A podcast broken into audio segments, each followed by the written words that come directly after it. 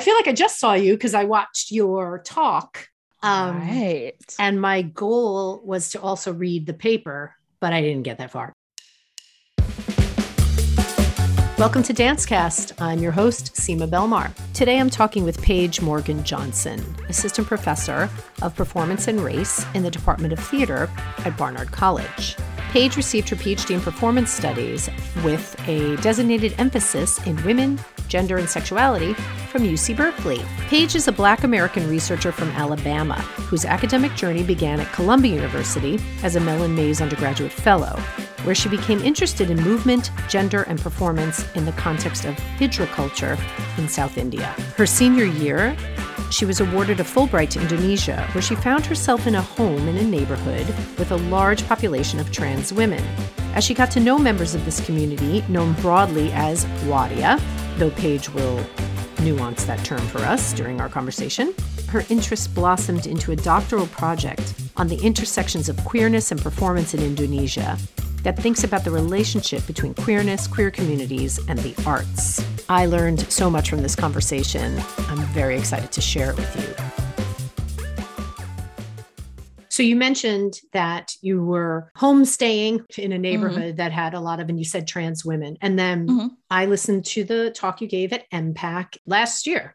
Last 2021. Mm-hmm. Yeah. With our buddy Ashley Ferro-Murray. Shout out. Someone asked at the end, to more clearly define the term Waria, you explained that mm-hmm. Waria is like a portmanteau word. Break that down a teeny bit. There are a couple of things I think that help sort of set up an understanding of how like slippery transposing a particular Western set of identities and categorizations are within this space. And so, one is knowing that Bahasa as the official national language is essentially only established in like 1945. You know, we are dealing with a massive archipelago with a massive amount of individual cultures and languages and dialects. And so, you know, there was a kind of top down attempt by the state to establish one national language. So the language is new in certain senses and still sort of deals with mixing in Javanese and then the multiple dialects of Javanese or Sundanese or Bugis or Balinese. All of these mm-hmm. languages are still very much community, village, home languages. So with the term Waria, it's an identifier that was sort of established by the governor of Jakarta in 1967. And it was established as essentially trying to create a less pejorative commonly used word that newspapers would use, that the state would use, NGOs would use. And so it's a combination, uh, it's a portmanteau of wanita and pria. So wanita being the Bahasa word for woman, pria being one of the words for men. You have this in many ways like didactic combination of words that is what it says but where things also get tricky is that there are no individual words, no word for he, no word for she, all the same word. You know, you establish an understanding of how to address someone's gender really through what they do or through relationality. So someone is, you know, someone's father, someone's daughter, someone's wife, that it's those accompanying pieces of language that sort of establish in some ways one's relationality as holding a type of primacy over one's like embodied sexual status. That's sort of a cultural thing that's just at play that gets very slippery within language when I am working with members of the Waria community. Trans and particularly transgender as a term versus transvestite, which is what you sort of see a lot, you know, the 60s, 70s, 80s. But transgender, which is really coming through again, this kind of national NGO discourse. And there's a scholar, Benjamin Hegarty, who writes a lot about this modernity and language and how these wider sort of medical discourses interface with essentially what terms get taken up. I tend to, in my work, slide between using Waria or using gender nonconforming, particularly for artists like Otniel, who the EMPAC Talk was in conversation with Didik Nini Thowok, who's a, um, a very famous choreographer and dancer um, who's sort of had like an international profile really since the 70s, who's very cagey about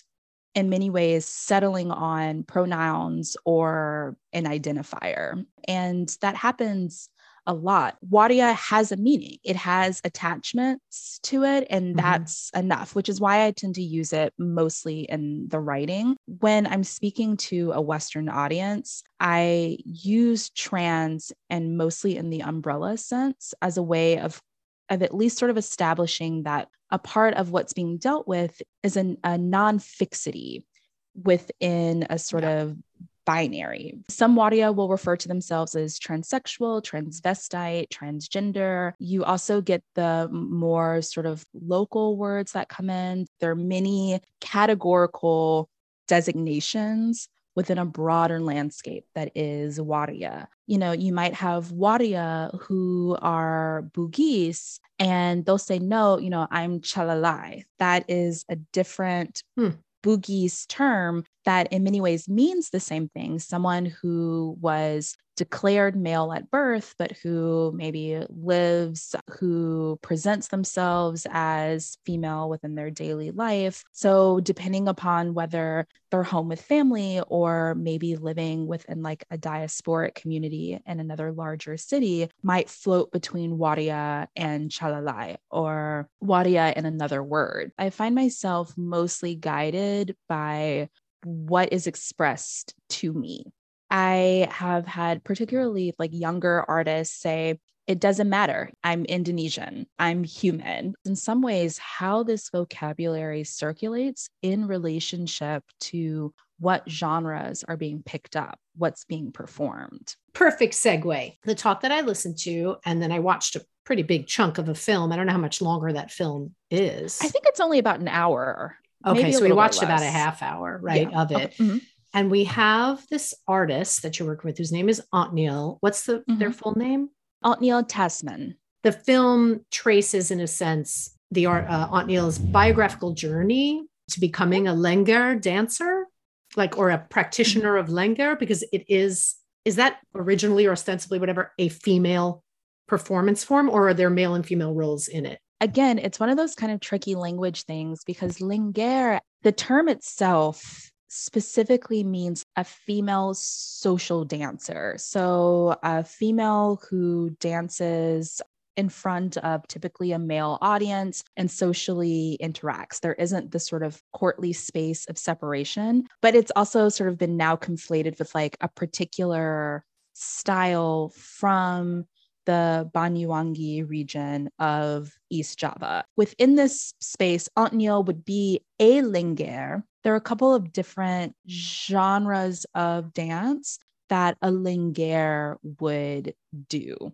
Okay. I think it's totally correct to say that this film sort of follows Otniel's journey into being a lengger, a lengger in terms of a practitioner of these types of folk um, social dance practices. Now, whose body is associated? What right. type of body is associated with this dance? That becomes a really interesting question. We have this moment within Indonesian history, 1965, where we have the movement from essentially one 20 year presidency to a 30 year presidency from Sukarno to Suharto. And that moment of shift is marked by extreme violence. Millions were killed, millions were disappeared. Then there's this sort of national campaign of forgetting. And one of the origin stories about like how the conflict started is this idea that um, there's a group called Gerwani, which was like a women social political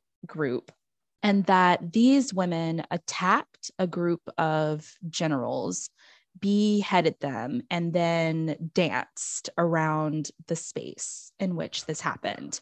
Okay, this is like lore or like so documented.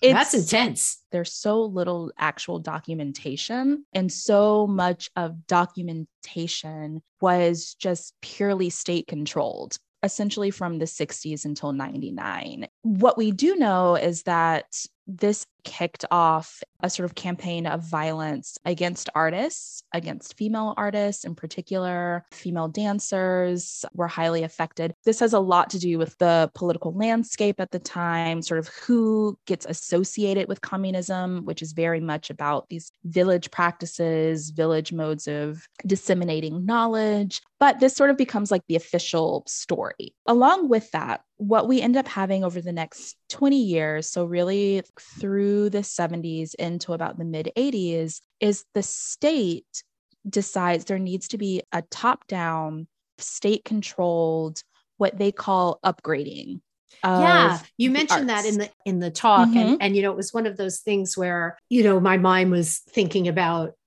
the cold war us mm-hmm. cultural ambassadorships of like Martha Graham or right. Yes. And then I think Alvin yep. Ailey was a cultural ambassador maybe mm-hmm. later. So it's a little bit in that. Oh, absolutely. Absolutely mm-hmm. following that model of, you know, what arts are going to represent Indonesia as a nation to other nations. What's going to be what's representative of Indonesia? There was this mass campaign to essentially send government workers across the archipelago record all of the different arts and anything that was considered essentially not in line with a kind of Javanese idea of proper public practice mm-hmm. gets shut down or reworked. What's so complicated and interesting about this is that mm-hmm. it's like sort of in the form of a like a Russian nesting doll where mm-hmm. all these sort of binaries that get set up are kind of like set up by the state, but are also inside the genres. Because you were talking about coarse versus what was the word you used? Coarse versus refined. Right. Um, mm-hmm. But that there are actual choreographies of coarseness and of refinement within a particular form, right?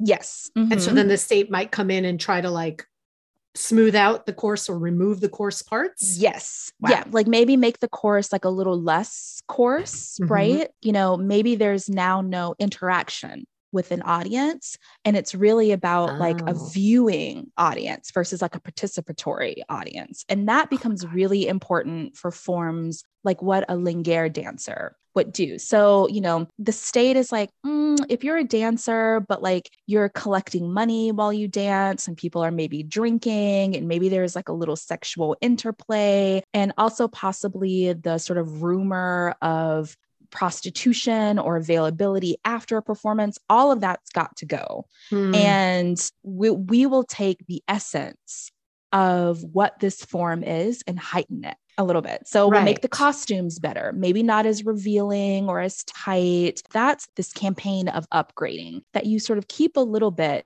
but you try to make it in line with national values. And national values at this time are really trying to refocus on like the heteronormative family. The woman's place is within the home, not as like a money earner, which is had very much been the case across the archipelago. That also sort of made its way into what was sort of thought about as arts that were worth investing in and saving and then sort of reperpetuating across the archipelago and sort of what needed to be swept under the rug. When you have something like Lengger, which has this foundation, when that type of dancing figure has a foundation within the sort of social dance world, the older roots of that being narratives around um, the lengger as like a fertility figure. These types of dances would be set up around crop harvests or around plantings this is when you get into kind of really interesting, tricky stuff around gender, because what I am still working to get an archival basis for because a lot of the writing, particularly around like early arts practices, are Dutch travel journals and yeah. things of that nature. A lot of other information was sort of either oral traditions or social political upheaval within the 60s. A lot of things were destroyed, new schools were established to teach the arts in alignment with these state ideals. So, you know, I might hear from one person that yes, Lengger was a form that was originally practiced by those assigned male at birth, but they would be sort of dressed in feminine ways, and that it was the combination of these two sort of energies that provided, you know, a certain sense of fertility and potency around this dance. And mm. that's why it would be done as a village dance at this time at this place versus other narratives that are like, oh no, it was always performed by those assigned female at birth, that typically younger women, um, sometimes girl children who are virgins, in part to connect to some, some of these fertility discourses and then it got sanitized. It becomes more of like right. a presentational style dance versus a participatory style dance. You know, these are the uh, types of competing narratives that are repeated across many different genres, across many different cultural spaces within the archipelago. Sort of this sense of whose body gets associated with what forms in its purest beginnings. I'm really curious about what this moment of the state really taking a hold of shaping not only what the arts look like going forward, but shaping understandings of the past of these forms. What does that sort of open up for either occluded histories of more gender fluid presentational genres and forms, or does this sort of covering of certain histories, does that then open space for maybe claiming of narratives of, you know, we've always existed as non binary identifying folks in Indonesia. And I can prove that by saying, we've always been involved in this genre. And then mm. it just mm. changed because the state changed. And so much of Otniel's work is about and Otniel as someone who's from that region, who identifies as someone from Banyuwangi, which you know is where this particular form hail comes from, who is really using this sort of journey with Lengger to not only try to grapple with their own sort of identity in the present, but also to claim a space of the past, right? To claim a space of right. cultural origins that isn't just about like regionality, but saying, you know, someone like me has always done this form. People can point to, mm-hmm. like, oh, in Shakespeare, it was all men. And so they had to play women's roles. And like, I don't tend to hear that there has always been some kind of performance genre and people who were gender mm-hmm. fluid and behaving in these ways. And then the state came and tried to erase that. That feels very specific to the place. What's so fascinating about Otniel's work from what I saw and, and your discussion yeah. of it is this returning to his childhood, to the his personal origin story, and then mm-hmm. mapping that onto an imagined or possibly true origin story for the form for Lengger, yes. right? Mm-hmm. And then also the way that from my viewing vantage point of the film, they're moving through natural environments by riverbanks, maybe among rice paddies. Is that what those mm-hmm. tiered? Yeah. Yep. Into internal spaces, uh, domestic spaces. I remember one was of their, not mentor, mentor? No, their mm-hmm. elder. The oldest living Lengger at that time. And then through the marketplace, right? And mm-hmm. I think so, you know, it yep. opens, we watch Otniel watching women Lengger dancing mm-hmm. in what's the name of the scarf kind of thing? You, you um it's it's a, a slendang, is the yeah the and you see that across like many forms the use of like the scarf as like a move a gestural sort of extension for the yes. dancer. Yes.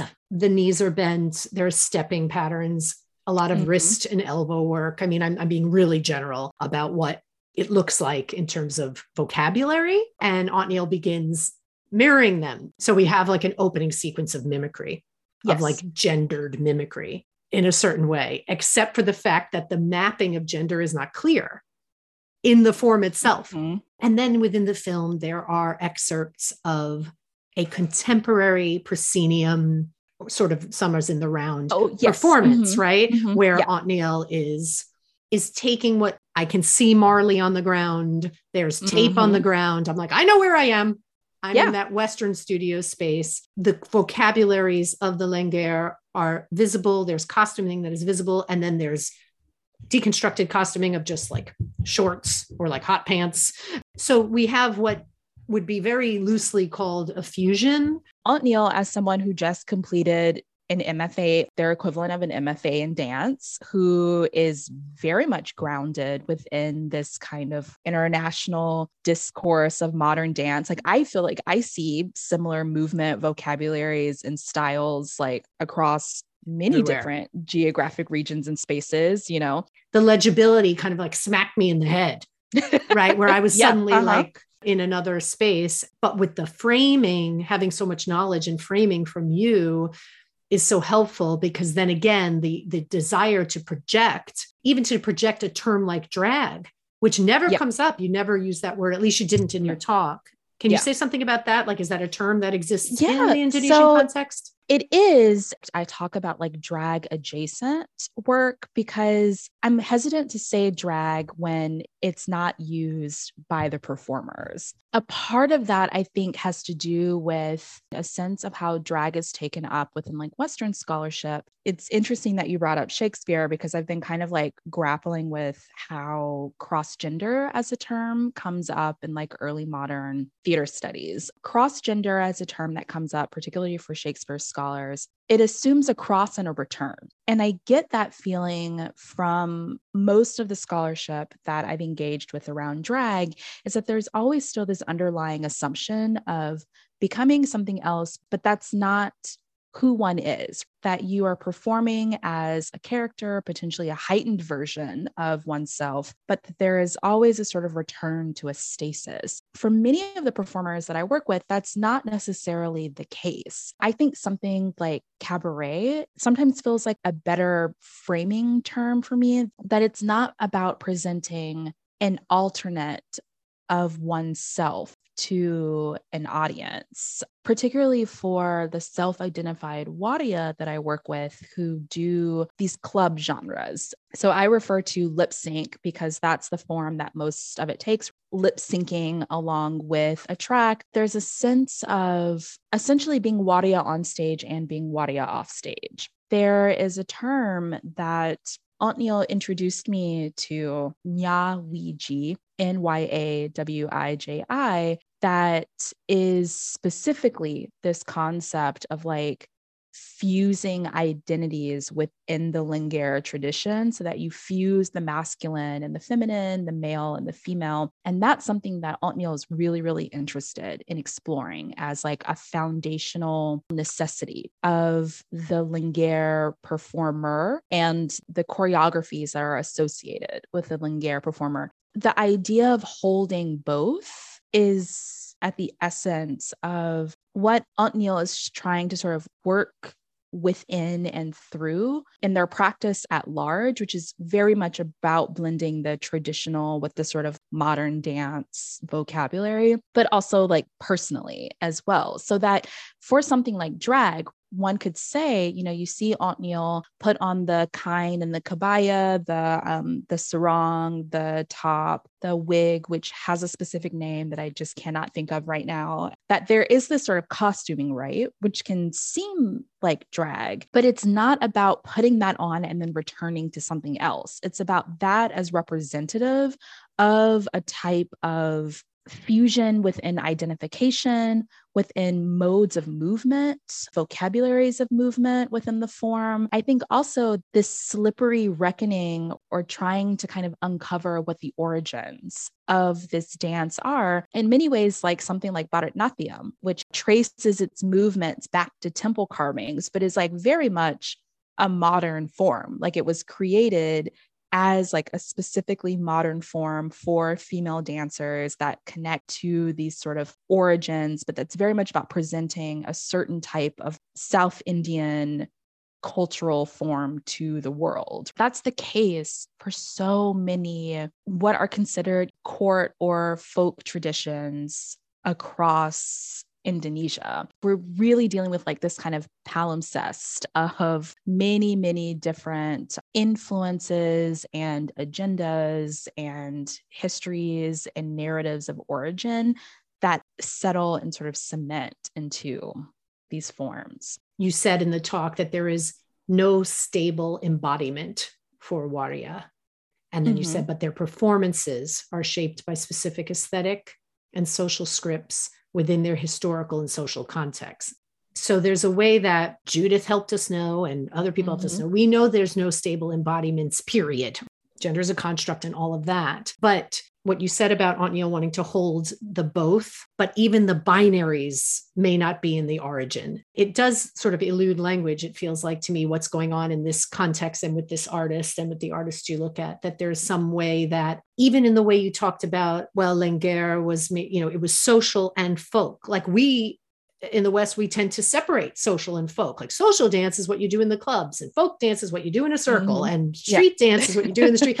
and then you can put all of it on the stage, either presenting it spectacularly, like in a quote unquote ethnic dance festival, or mm-hmm. by merging it or deconstructing it or yeah. stripping it of its like accoutrement. And so that was what mm-hmm. was interesting about Otniel's piece too, is that you have the accoutrement, which you just described, the costuming, yeah. and then you have the removal of costuming, but it is not in an effort to say, here's some originary truth. It seems to be like coexisting all the time. And Otniel, as an artist, is, is navigating that. And you said it really beautifully too in the talk. You said, if we're going to use the word fusion, you didn't say it exactly like this, but you said if, if that's the word that we, we want to use, because I think someone in the Q&A used it, mm-hmm. um, that there's like a contemporary or visual reference of a particular style of modern dance. And then there's a visual reference of heritage forms that in Otniel's biography, those are intertwined.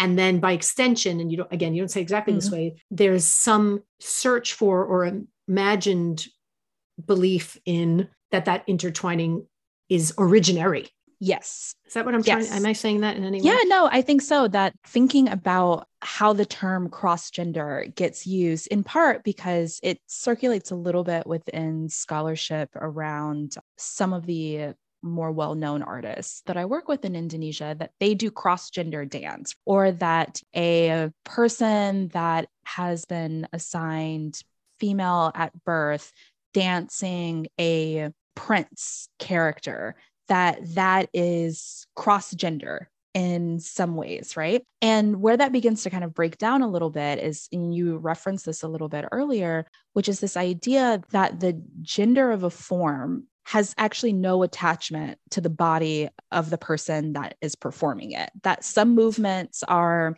feminine, some movements are masculine. And really, this comes back to language that's less about masculine and feminine and more about refinement and coarseness. Yes. Is an ogre, you know, masculine or feminine? They're saying no. Like an ogre is a coarse character, a demon is a coarse character and has a different vocabulary of movement. But, you know, one of the older mm. dancers that I have worked with, who has unfortunately recently passed away, did this whole beautiful demonstration for me one night. Like her father was a court dancer, identifies as Waria, was about 67 when we uh, when we were interviewing, told me that she is sort of always identified as Waria. Her family sort of always known. And a part of that is because her mother, when she was pregnant with her, um, with Ibu Sandra, would take her to the court, um, to the Kraton, which is still in Yogyakarta, to watch her father dance. And that infused an influence for dance. Mm. And then, you know, when they started to learn dance, you know, Sandra told me, I'm only good at the female roles. Ever since I was little, that's what I identify with. I try to do masculine roles can't do them not any good at them right and this is a uh, person uh, who was assigned male at, at birth. birth. yes. Um, okay. But who spent a great portion of their youth into their 30s performing as a woman.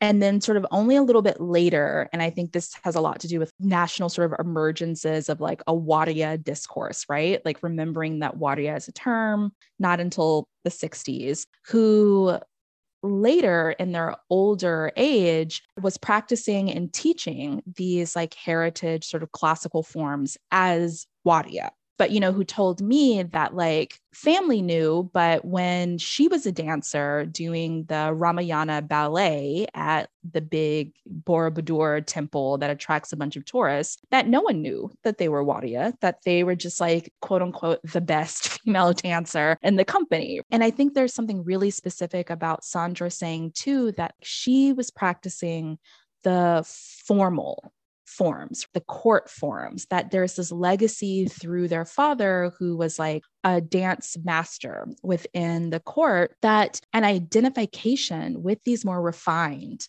forms allows for a shaping of a certain type of femininity for oneself that conversely being identified with the more street based forms the more social dance based forms that a lot of the current street based forms have their origins in that puts you a little bit closer to you know the street to prostitution to identify with that type of movement vocabulary that type of dance shapes a different type of femininity that was very much rejected by Sandra. Oh, um, oh, interesting. Okay. And so I think that there's something really specific about Otniel saying, okay, not only because I'm from Banyu Mas am I interested in Lengger. You know, we had to do dance lessons in elementary school. So we learned all the regional dances, but I felt this affinity for this dance, but also because as Otniel frames it, there's a non sort of binary or a full acceptance of like a fusion of a binary at its origins. Otniel really presents a sort of like non binary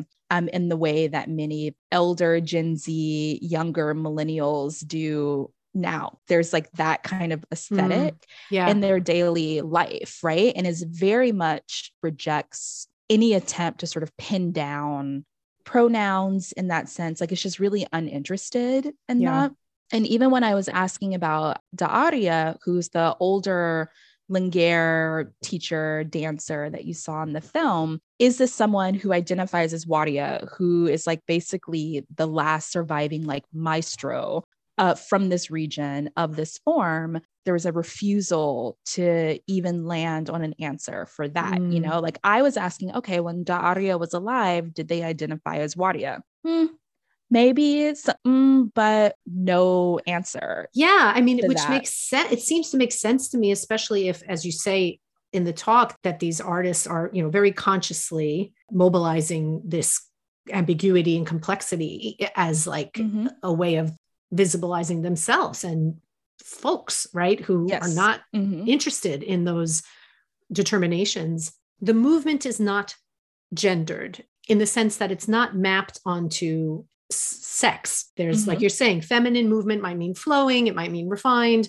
coarse movement might mean like harsh and that might yeah. i mean masculine movement might be harsh but even that feminine masculine distinction doesn't really hold up because it doesn't matter what yeah. body is doing it and yet on the other hand there is a good way to move in a feminine manner and a mm-hmm. not good way right what you were saying about yes. the street prostitute association versus the court association so it's Absolutely. kind of like trippy it's like mm-hmm. there's like a hopefulness in terms of like, well, if these art forms can show and insist that movement isn't gendered, then maybe we can show and insist that nothing is gendered. Anybody yes. can do anything except for certain limitations on anatomy. And yet there's still social hierarchies. Oh, absolutely. So it's and like, ah. that's the nuance that's really easy to sort of get swept to the side is yes. that there's not only a sort of grappling with Javanese standards of like sociality, but that even those standards are very much aligned with specific ideas and interpretations of status and courtliness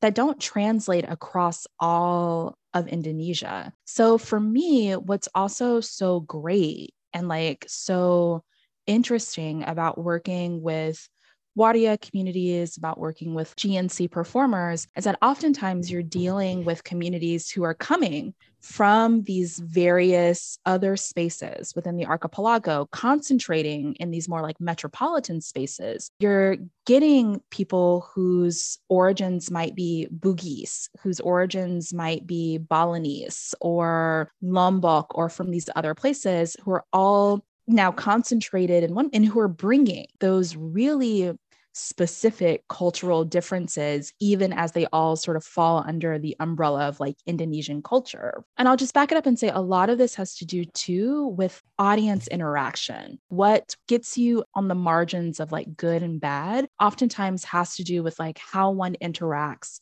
with the viewer participant. And what I've noticed is that the further you are away from a participatory form of interacting with an audience, the more you move towards a refinement, the good ways of right, right. moving. And that yeah. I think is like really interesting. So that mm-hmm. even yeah.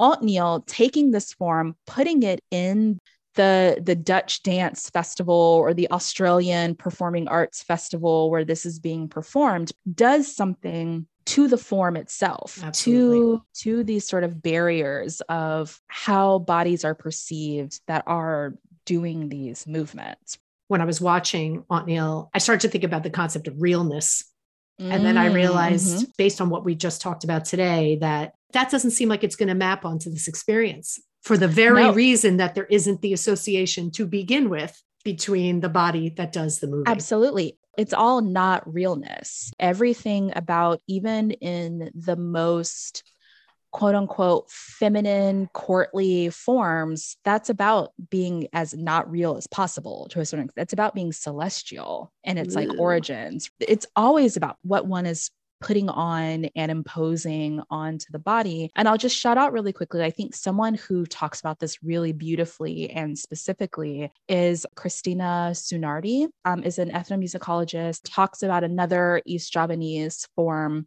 where there's a sort of masculine feminine split but very much talks about that not being mapped on to like the materiality of the body but you know, within that costuming, you know, some men of a certain generation, when they would see these performances, say even more beautiful than real women because they pad appropriately, they move in different ways, that it's always about a heightenedness. The realness was actually, I would say, for Lengger, it's the interaction. And that is so much of what's been stripped out of the form. That's the realness. Ooh, that was a great way to end. I love you. This was amazing. Thank you. you. Thank you. This was like so helpful and so wonderful. Oh, good. You, All right. I'll talk to you soon. Okay. Bye. Dancecast is an ODC theater production, curated, written, and edited by Sima Belmar. That's me. With creative consulting from Chloe Zimberg and Sophie Lenanger, and additional support from Matt Shrimplin and Garth Grimble. Please subscribe and rate our podcast wherever you get your podcasts. And tell your friends. You can find a transcript of this episode and all Dancecast episodes, replete with hyperlinks to related content, at odc.dance/stories. Until next time, dance on.